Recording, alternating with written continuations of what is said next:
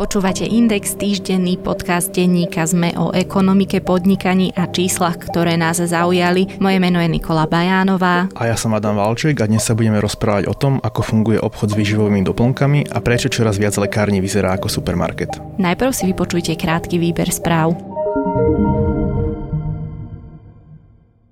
Uber neodvezie zákazníkov s nízkym hodnotením. Zmenu chystá spoločnosť na domácom trhu Spojených štátoch amerických. Je pravdepodobné, že časom sa potom presunie aj do Európy. Vodiči si zmenu pochvaľujú. Zle zvyknú hodnotiť zákazníkov, ktorí v aute jedia, buchajú dvermi či ignorujú vodičové výzvy.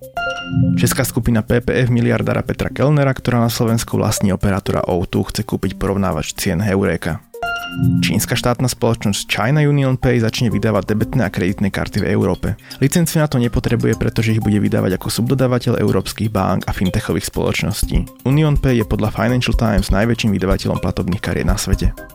Automobilky zvažujú, či budú ďalej vyrábať malé mestské vozidlá. Koniec malých aut Karol a Adam oznámil už nemecký Opel. Dôvodom sú emisné pravidla, ktoré sú pri malých vozidlách ťažšie splniteľné, pretože zmenšovanie ekologických technológií je nákladné. Európska investičná banka podľa hospodárskych novín pozastavila financovanie konzorcia, ktoré stavia bratislavský obchod diálnicu D4 a rýchlostnú cestu R7. Dôvodom je podozrenie, že do základov vkladajú nebezpečný a málo kvalitný odpad. Pozastavenie potrvá do vyšetrenia situácie. Viac podobných správ nájdete na webe sme.sk. Česi si kupujú a jedia prípravky určené koňom. Využívajú ich ako výživový doplnok na klby. Táto agentúrna správa minulý týždeň obletela slovenský internet, patrila medzi najčitenejšie správy aj u nás na webe na Sme.sk. V Českej republike evidujú zvýšený záujem konské preparáty od roku 2017 a užívateľom je jedno, že nie sú určené pre ľudí. Neprekáža im ani ich vysoká cena. Farmaceuti hovoria, že v lepšom prípade ide o vyhodené peniaze, pretože vplyv týchto prípravkov na klby nie je vedecky potvrdený. V horšom prípade môže ich užívanie privodiť zdravotné problémy. Ako sa darí takýmto prípravkom prípravkom v slovenských lekárniach, využíva biznis s výživovými doplnkami reklamné triky, aby nás prinútil kupovať a užívať zbytočné výživové doplnky a ako nás ovplyvňuje, že lekárne sa čoraz viac podobajú na Tesco alebo Kaufland? Na to už bude v dnešnej epizóde podcastu Index odpovedať druhá viceprezidentka Slovenskej lekárnickej komory, doktorka farmácie Miroslava Snobková, ktorá je vedúcou lekárničkou v lekárni farmaceutickej fakulty Univerzity Komenského. Pani doktorka, je problém s konskými prípravkami aj na Slovensku?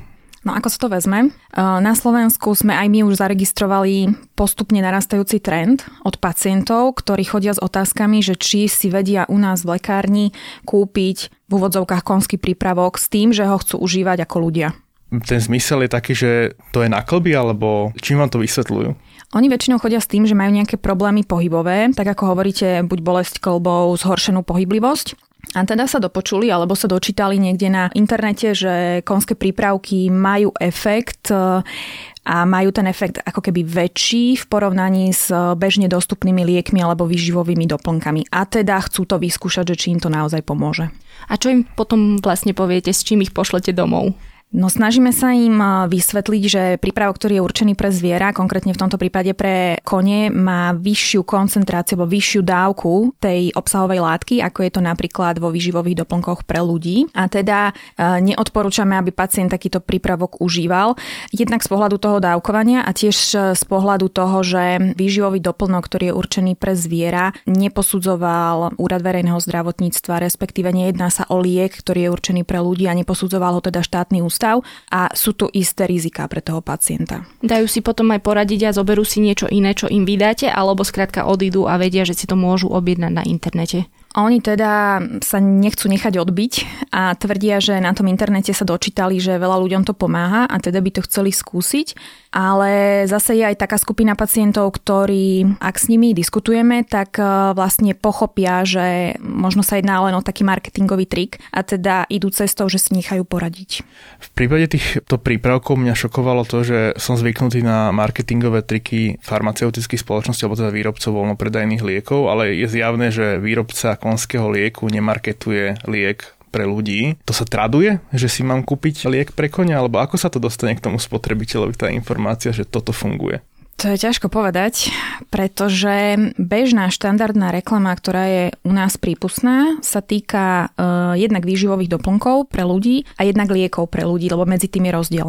A Pokiaľ pacient alebo teda zákazník prichádza do lekárne s tým, že si chce kúpiť e, prípravok e, určený pre zviera a sám povie, že ho bude teda užívať človek, respektíve po otázkach tých farmaceutov prídeme na to, že to chce užívať e, ľudská bytosť, tak sme teda prekvapení, že kde takú informáciu vôbec našiel a snažíme sa pátrať po tej príčine a vôbec či si je vedomý tých rizik, ktoré mu tam hrozia. A teda by som nepovedala, že mm, samotný výrobca by si trúfol na to, aby začal promovať produkt určený pre zviera na ľudí, že to je skôr nejak zľudovele medzi ľuďmi, alebo neviem, ako k tomu vôbec prišlo. Lekári sa stiažujú, alebo neviem, či to nazvať stiažnosťami, že internet zmenil ich ambulancie v dobrom aj v zlom. Ako je to v lekárniach? Je pravda, že súčasná doba valcuje odborníkov v úvodzovkách doktorom Googlom a je to v podstate dennodenná realita. Ja budem tvrdiť za lekárnikov, keďže tú prácu vykonávam, ale viem si predstaviť, že rovnaké množstvo pacientov sa obracia s otázkami z doktora Google aj na lekárov. Povedzme si teda konkrétne, že čo vyhľadávajú ľudia v tom lieku a čím to teda vieme nahradiť, respektíve nemusíme menovať konkrétne značky liekov, ale teda ako dosiahnuť ten želaný efekt bez toho, aby siahali po takýchto vysokokoncentrovaných eh, liekoch.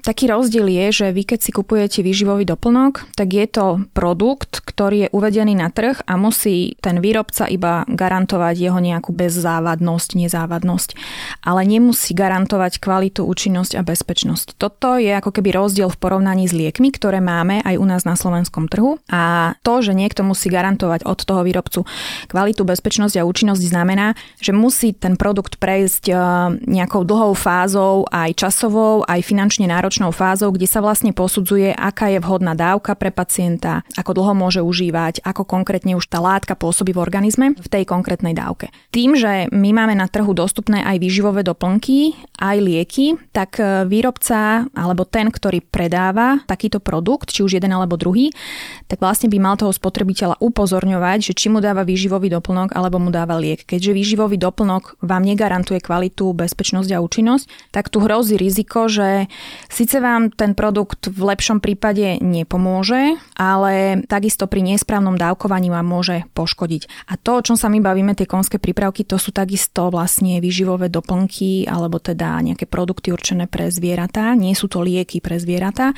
Čiže zase tam len ten výrobca alebo ten, kto ho priniesol na trh, povie, že vo vnútri mám toto a neobsahuje to nič toxické, čo by mohlo ohroziť to zviera. No a ideme do rizika, že keď e, pacient si zoberie nejakú dávku, ktorá ktorá je určená pre zviera a nikto nezaručuje kvalitu, bezpečnosť a účinnosť, tak to riziko nežiaducich účinkov, ja neviem, nejakých tráviacich problémov a tak ďalej stúpa. A to, čo prejde tým schvalovaním toho štátneho ústavu pre kontrolu liečiv, tam je konkrétne daná nejaká účinná látka, ľudovo povedané molekula, kde teda ten výrobca deklaroval, že naozaj keď toto pacient zoberie v tejto dávke a bude to užívať mesiac, dva, tri, tak takýto očakávaný účinok by sa mal u neho prejaviť, mal by sa vyliečiť, minimálne by mal mať nejakú prevenciu a tak ďalej. Toto my nesmieme tvrdiť pri tých výživových doplnkoch. Čiže ľudia častokrát v domnení, že mu to pomôže, bude mu to pomáhať v prevencii nejakého ďalšieho poškodenia, že ho to vyliečí, očakávajú milne niečo od výživového doplnku. U liekov my toto dokážeme tvrdiť, ale napríklad Pacienti často majú niekedy pocit, že on začne niečo užívať a za 2, za 3 dní bude fit a bude skákať ako srnka. My sa im snažíme vysvetliť, že ak ten liek budete užívať, e, jednak máte nejakú garanciu na strane toho výrobcu. Druhá vec je, že ak vás bolia klby, ono možno má to nejakú príčinu, že vás to boli a vy keď si teraz začnete dávať, ľudia si často dávajú lieky proti bolesti alebo si začnú dávať e, vysoké dávky nejakých výživových doplnkov, jednak očakávajú rýchly účinok, druhá vec je, že tá bolesť pravdepodobne niečo signalizuje, že sa v tom organizme deje a my keď to budeme potláčať alebo nejako umelo sa snažiť do toho zasiahnuť, tak ten pacient v konečnom dôsledku si môže ešte zhoršiť ten stav do budúcna a je to riziko, pretože tam môže prísť vážnejšie poškodenie. Keď si predstavíme nejakého priemerného spotrebiteľa, ktorý sa práve minulý týždeň dozvedel prvýkrát o nejakých e, konských výživových e, doplnkoch, nie je to teda nejaký kor fanušik. Prečítal som si správu, že existuje nejaké konské prípravok na klby, bolia ma klby. Môžem prísť za vami e, do lekárne, sa prísť poradiť, teda nie žiadať ten prípravok, ale prídem, poviem, že mám problémy s klbami, dočítal som sa o konskom prípravku, budem chcieť počuť váš názor čo sa stane u vás? Čo mi poviete? Aké by boli alternatívy? Že pošlite ma najprv za lekárom, alebo mi ponúknete nejakú alternatívu? Väčšinou tie postupy, ako sa má komunikovať s tým pacientom, sú nejaké zaužívané. To znamená, že väčšinou, keď pacient príde s tým, že chce niečo naklobiť, tak nemali by sme v tých lekárniach povedať, že máme týchto 5 produktov, ale začať zisťovať, že prečo vôbec potrebuje niečo na klby.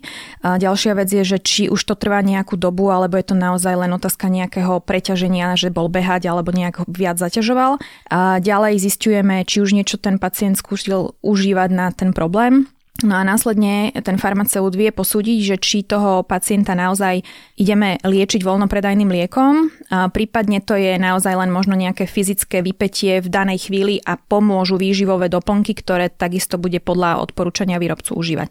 A keď na tieto otázky odpovedáme záporne, teda u pacienta predpokladáme, že môže ísť o niečo vážnejšie, tak ho odporúčame k lekárovi a určite neodporúčame konské prípravky. Ja som sa len chcela ešte opýtať na tie rôzne negatívne účinky, pretože objavili sa správy, že to dokonca môže spôsobiť rakovinu, čo sa pomaly zobrazuje pri každej jednej veci, ktorú by ste nemali vziať do úzda, vezmete ju. Čiže aké všetky rôzne negatívne účinky môže mať napríklad takáto konská dávka, čo ja viem, kolagénu alebo tých iných látok, ktoré v tom ľudia vyhľadávajú? Zase nedá sa exaktne povedať, že čo sa môže stať. Tým, že to nie je testované, neboli tam robené tie klinické skúšania a predklinické, tak my vlastne nevieme presne popísať, aký účinok to môže mať. Ale môžeme sa domnievať, tak ako pri výživových doplnkoch, ktoré sú určené pre ľudí, že ak sa neužívajú v tej odporúčanej dávke, tak e, najčastejšie prichádza k nejakým tráviacim problémom. Pri niektorých výživových doplnkoch môže ísť napríklad o bolesti hlavy, prípadne nejaké alergické prejavy, nejaké kožné výsypy a podobne. A čo vám napadne, keď vidíte vidíte článok, že zase niečo spôsobuje rakovinu, že čo sa vám tak preženie hlavou, keď e, vidíte takéto typy titulkov? Niekedy človek e, podľahne tomu, že si to chce pozrieť a prečítať, že vlastne na základe čoho sa tam e, ten autor na to odvoláva, ale väčšinou to sú ničím nepodložené tvrdenia, sú to proste nejaké domnienky vytiahnuté z kontextu a keď e, si človek dá tú námahu a nejak pátra viac po príčinách, tak častokrát vy neviete dohľadať k tomu ani žiadnu preukazateľnú vedeckú štúdiu, ktorá by to buď potvrdila alebo vyvrátila. Poznáte, alebo sú na Slovensku aj iné trendy okrem tých e, konských prípravkov, ale myslím teda tie bizarné trendy, nemyslím teda nejaké legitímne trendy.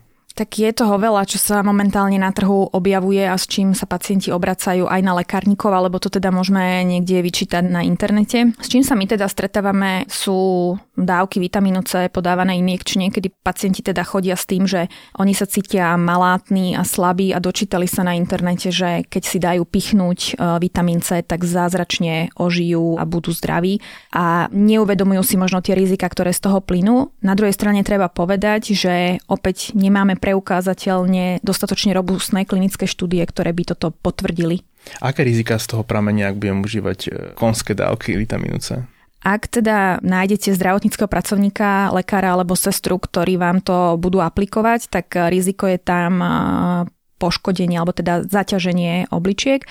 V horšom prípade až ich poškodenie, kedy sa vám vlastne môžu vytvárať nejaké ľudovo povedané kryštáliky a sa znižuje funkčnosť obličiek. A teda môže sa to podávať iba v nejakom povedzme odbornom prostredí, alebo je to vec, ktorú si viem tiež kúpiť napríklad z internetu a ak mám základné znalosti toho, ako podávať injekcie, tak eh, si to viem jednoducho aj sama podať. Ja si myslím, že na internete sa dá naozaj kúpiť všetko a zohnať všetko, takže myslím si, že toto takisto není problém nakúpiť, možno aj na nejakých nelegálnych trhoch.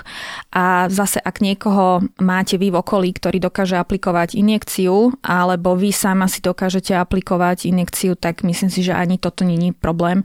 Len to je zase z toho spektra tých absurdít, že ľudia sú ochotní toto urobiť v úvodzovkách v záujme vlastného zdravia a neuvedomujú si tie rizika, ktoré z toho hrozí hrozia, neprídu sa poradiť s lekárnikom ani s lekárom. Lebo tuto možno, že trošku nie, že narážame, ale vy ste aj popísali, ako by mala vyzerať tá komunikácia v lekárni a ja verím, že teda také lekárne na Slovensku aj sú, ale napríklad z mojej osobnej skúsenosti, či už keď si idem len vypýtať treba sprej do nosa, tak sa ma opýtajú maximálne iba to, že či má byť slaný alebo má byť s mentolovou, no poviem, príchuťou. A ja chápem, že z časových dôvodov ten element tej dlhodobej vysvetľujúcej komunikácie z toho vypadáva a opäť opakujem, chápem, že nemôže každý asi každému všetko vysvetľovať a sú určité skupiny obyvateľov, pri ktorých by to trvalo možno, že aj celú väčnosť.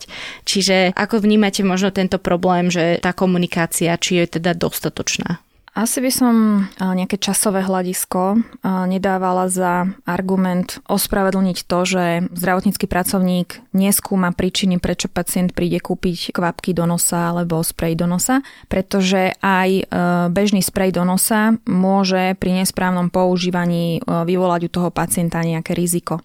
E, možno je trošku na škodu veci, že u nás na Slovensku nemáme nejaké štandardizované postupy, ktoré by sa uplatňovali aj pri voľnopredajnom sortimente, čiže či už ide o lieky alebo výživové doplnky. Môže sa stať, že ja prídem a oni mi povedia, no prepačte, ale my vám to nepredáme lebo sme to tak my vyhodnotili v Určite lekárni. áno. Konkrétne k nám chodí do lekárne jeden eh, pacient, eh, ktorý si chronicky chodí kupovať nosné spreje a nie len tie slané, ktoré neobsahujú tzv. dekongestíva na stiahnutie cievok v sliznici a je od toho závislý. A teda sme s ním konzultovali presne to, že my mu to už nechceme dať a on teda tvrdí, že veď on si to aj tak pôjde kúpiť do inej lekárne, ale na tom chcem poukázať, že naozaj má zmysel, aby s ním tí lekárnici hovorili, pretože pacient potom sám povedal, že áno, bol na ORL, na krčnom a riešil to s lekárom, aby sa vlastne zbavil tej závislosti, aby zregeneroval tú nosnú sliznicu. Ale máme kopec iných príkladov v praxi, kedy nosný sprej môže u toho pacienta vyvolať nejakú nežiaducu reakciu nielen v tom nose, ale aj systémovo vlastne v celom tele. A vy v tomto prípade, a teraz budem veľmi špekulovať, vy nevidíte jeho kartičku poistenca, čiže vy neviete, ako sa ten človek volá, ale keby ste videli, vy môžete sami kontaktovať jeho lekára, že máme tu tohto pacienta, ktorý si k nám chodí pravidelne.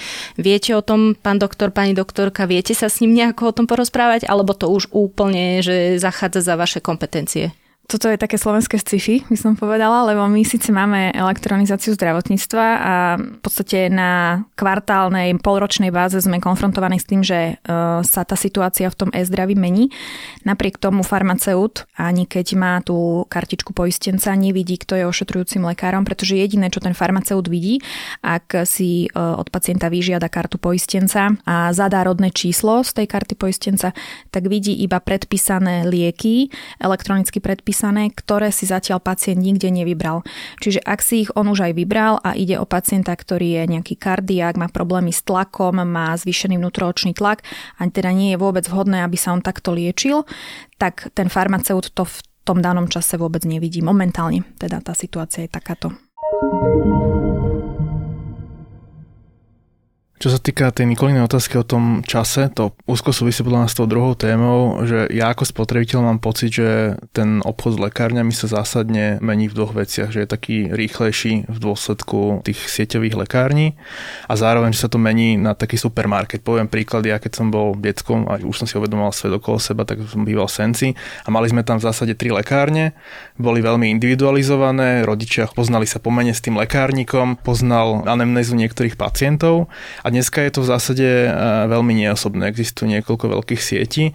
Treba povedať, e, že spoločnosť je taká rozdelená, že čas lekárnikov to kritizuje. Oni sami hovoria, že to ponúka aj benefity pre zákazníka. Oni dokážu nakupovať lieky lacnejšie pre tých klientov, lebo sú veľké siete a dokážu si vyjednať e, vyššie zľavy od výrobcov.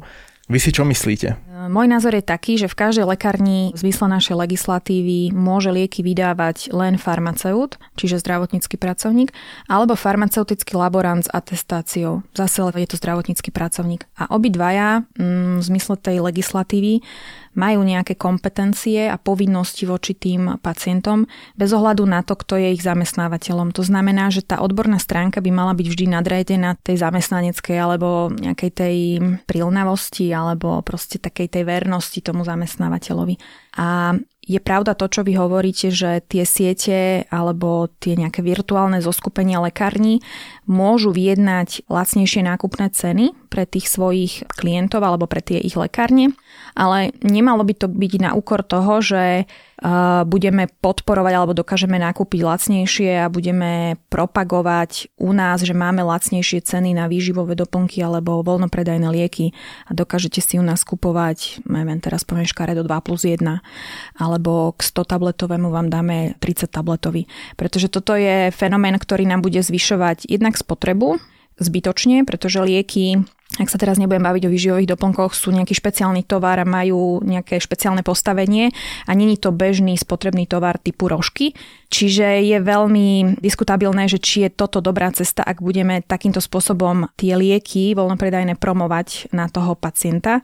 A zároveň, ak pacient ten liek nepotrebuje, tak eh, príde do lekárne a chce si kúpiť 30 kusové balenie, je otázka, či má zmysel mu ponúkať 60 kusové, lebo je teraz v akcii a ten pacient to nespotrebuje a či ho potom náhodou nespotrebuje zbytočne a bude sa ako keby v úvodzovkách liečiť na niečo, čo už ani nepotrebuje, alebo na druhej strane to potom putuje do koša a buď sa to spotrebuje, že sa to vráti do lekárne a sa to spaluje, alebo nebodaj v horšom prípade to ide do komunálneho odpadu, čiže úplne negatívne. To, čo ste pomenovali, sa ale presne deje, čiže sú akcie 3 plus 1, sú akcie, teraz mňa šokovalo, v zime bola akcia, že kúpte si sprej do nosa dostanete sirup na kašel k tomu. To, že si kúpim sprej do nosa, neindikuje, že potrebujem e, sirup na kašel. Moja otázka znie, či teda kupujeme pod tlakom akcií a pod tlakom najmä sieťových lekární viac liekov, ako je nevyhnutné. Myslím si, že je skupina spotrebiteľov, ktorí dokážu podľahnúť týmto akciám a pre nich to, že dostane k spreju do nosa na nádchu sirup na kašel, v tej chvíli hrá rolu to, že dostal niečo k tomu za jeden cent, bez ohľadu na to, že to v tejto chvíli nepotrebujem a možno je otázne, či to budem potrebovať v čase, kedy má ten sirup spotrebu, dátum spotreby. A Zase by tam mal tomuto byť nadradený tá úroveň, že farmaceut alebo laborant farmaceutický sa v lekárni pýta, že či to naozaj potrebujete. Lebo áno, sú pacienti, pre ktorých je to výhodné, lebo naozaj kašle, boli ho hrdlo, má priedušky zanesené a pre neho je to vhodná akcia, ale nemá to byť paušálne teraz, že pacient chodí na sprej do nosa a my mu automaticky pri predaj sa ľudovo tomu hovorí, alebo krížový predaj, ako keby podsúvame niečo, čo v tej chvíli nepotrebuje. Z nejakých najaktuálnejších čísel, aké máme, aká je vlastne spotreba na Slovensku tých voľnopredajných, toto vieme vlastne nejako vyčísliť? My vieme, ktoré druhy liekov voľnopredajných sú najpredávanejšie. Tam sa umiestňujú tie top rúžové tabletky alebo taký populárny sprej do nosa pri nádche alebo také bežné, čo poznáme ešte možno z nášho detstva, lieky s obsahom paracetamolu. Nesleduje sa ale, či je tá spotreba adekvátna. To znamená, že ja len keď subjektívne poviem z toho odpozorovaného, keď prichádza pacient do lekárne, tak e, si kupuje niečo do zásoby a predpokladá, že keď si kúpi to balenie nejakého paracetamolového prípravku, tak ho spotrebuje. A my sa ho pýtame, že či mu teda stačí malé alebo veľké a predpokladáme, že sa spotrebuje. Ale na druhej strane, keď k nám pacienti nosia tie nespotrebované lieky, tak to sú kvanta a kvanta aj voľnopredajných, ktoré si kúpili možno aj takým spôsobom, že jedna plus niečo a možno to kúpili naozaj na to, že vyriešili ten svoj problém a neodhadli veľkosť balenia a tým pádom nespotrebované vrátili do lekárne. Ale ak by sme tieto dve veci dali do pomeru, tak stále sa mi zdá, že tie kvanta liekov, ktoré pacienti vracajú, sú veľmi vysoké a myslím si, že by mohli byť kľudne menšie. Zlavy tu boli vždy. Čo bol predchodcom tých akciových letákov a bolo to lepšie, čo to bolo? Ja ešte keď som študovala, to si myslím, že som není teda tá staršia generácia, tak uh, nič ako zľavy my sme nepoznali. To je otázka nejakých posledných pár rokov. Tá legislatíva, ktorá toto umožnila, lekárňam dáva možnosť dať zľavu z doplatku na lieky, nerieši voľný predaj alebo výživové doplnky, pretože tam sa to riadi nejakými inými pravidlami, ale čo sa týka liekov na recept, napríklad e, legislatíva umožňuje, aby lekáreň dala zľavu z doplatku za nejakých e, stanovených podmienok. A druhá vec to je to, že áno, existujú letáky, není tomu tak dlho, alebo rôzne akcie, na ten voľnopredajný sortiment, kde vlastne tá cenotvorba je voľná a žiaden regulátor neurčuje, že aká má byť marža, aká má byť uh, nejaká obchodná prírážka. S tým súvisí moja otázka, jedna z posledných, že od čoho teda závisí, či konkrétny nový preparát, či už výživový doplnok alebo voľnopredajný liek bude úspešný. Je to len o jeho účinnosti, alebo je to skôr o tom, že aký obchod uzavrie s distribútorom alebo s lekárňou a kam ho umiestni na poličku? Z pohľadu mňa ako zdravotníckého pracovníka ja si myslím, že stále má navrh voľnopredajný liek, pretože z povahy veci je to liek, je bezpečný, kvalitný, účinný. Ak je správne nastavená jeho konečná cena pre spotrebiteľa a ak je k tomu vhodne zvolená aj nejaká marketingová aktivita, nejaká reklama, tak e, stále si myslím, že ten jazyček na váhach je v prospech takéhoto voľnopredajného lieku. Pri výživových doplnkoch myslím si, že ten výrobca hľadá takú stratégiu, aby dokázal toho spotrebiteľa presvedčiť, že ten výživový doplnok mať pre ňo nejakú pridanú hodnotu. Ale ak by som si dala na misku váh dva produkty a v každom bude daná účinná látka, tak ten e, voľnopredajný liek, e, za ňoho sa ako keby vieme zaručiť ako farmaceuti a laboranti, kdežto za ten výživový doplnok jednak sa neviem zaručiť a druhá vec je, nemôžem ani pacienta uviezť do omilu tým, že mu budem hovoriť, že mu to buď pomôže, alebo mu to bude nejak e, preventívne pomáhať. Už len k záveru vlastne zhrnutie, čiže ak si máme povedať výživové doplnky, nemáme počúvať internet a radšej sa máme prísť poradiť do lekárne, správne? To by som netvrdila. Podľa mňa treba mať taký ten rozhľad a kľudne nech ľudia brousujú a nech si naštudujú, že zase sú nejaké novinky, ale tak ako keď vy si idete kúpiť nejakú vec, kde sa necítite byť odborníkom a idete sa poradiť s niekým, kto to študoval, tak to isté by som očakávala duplom, keď ide o zdravie, že akokoľvek som presvedčený o tom, že to je super a aj dokonca ušetrím, aj si to chcem objednať cez internet, tak napriek tomu by som zašla za tým farmaceutom alebo za tým lekárom. Ja stále hovorím, že najmenej, čo môžem urobiť pre seba ako pacient je, že sa pre istotu niekoho spýtam a ak mi to ten odobrí, tak e, budem kľudnejšie spávať, pretože keď raz si to zdravie človek poškodí, tak e, tam už cesta späť častokrát nie je a tá kvalita života sa rapidne zhorší. A odporúčanie, akom kriticky máme pristupovať k akciovým letákom lekárni? Podľa uváženia, čo potrebujem. Ako keď naozaj je sezóna a vy idete celá rodina niekde na dovolenku a tam vám dávajú k nejakej kozmetike ako sunscreen proti jej spáleniu, vám dajú niečo po opalovaní, tak ja v tom nejaký problém nevidím a myslím si, že aj viac farmaceutov odporúči toto ako dobrý nápad. Ale ak už mám si kúpiť niečo napríklad na teplotu v počte balení 100 plus 30 a dávka denná sú maximálne 4 tablety pre dospelú osobu, tak sa pýtam, že či tú teplotu budem mať tak dlho, že to naozaj potrebujem. Povedala druhá viceprezidentka Slovenskej lekárnickej komory doktorka farmácie Miroslava Snobková. Ďakujeme. Podcast Index vychádza každý týždeň vo štvrtok. Prihláste sa na jeho odoberanie vo svojej podcastovej mobilnej aplikácii na platformách Google Podcasty, Apple Podcasty alebo Spotify. Všetky diely, ako aj odkazy na témy, o ktorých hovoríme, nájdete na adrese sme.sk lomka index. Ak sa vám podcast páči, môžete ho ohodnotiť. Ak nám chcete poslať pripomienku, môžete sa pridať do podcastového klubu Sme na Facebooku alebo nám napísať e-mail na adresu index.sme.sk. Na tvorbe podcastu Index sa podielal Matej Ohrablo. Moje meno je Nikola Bajánová. Ja som Adam Valček.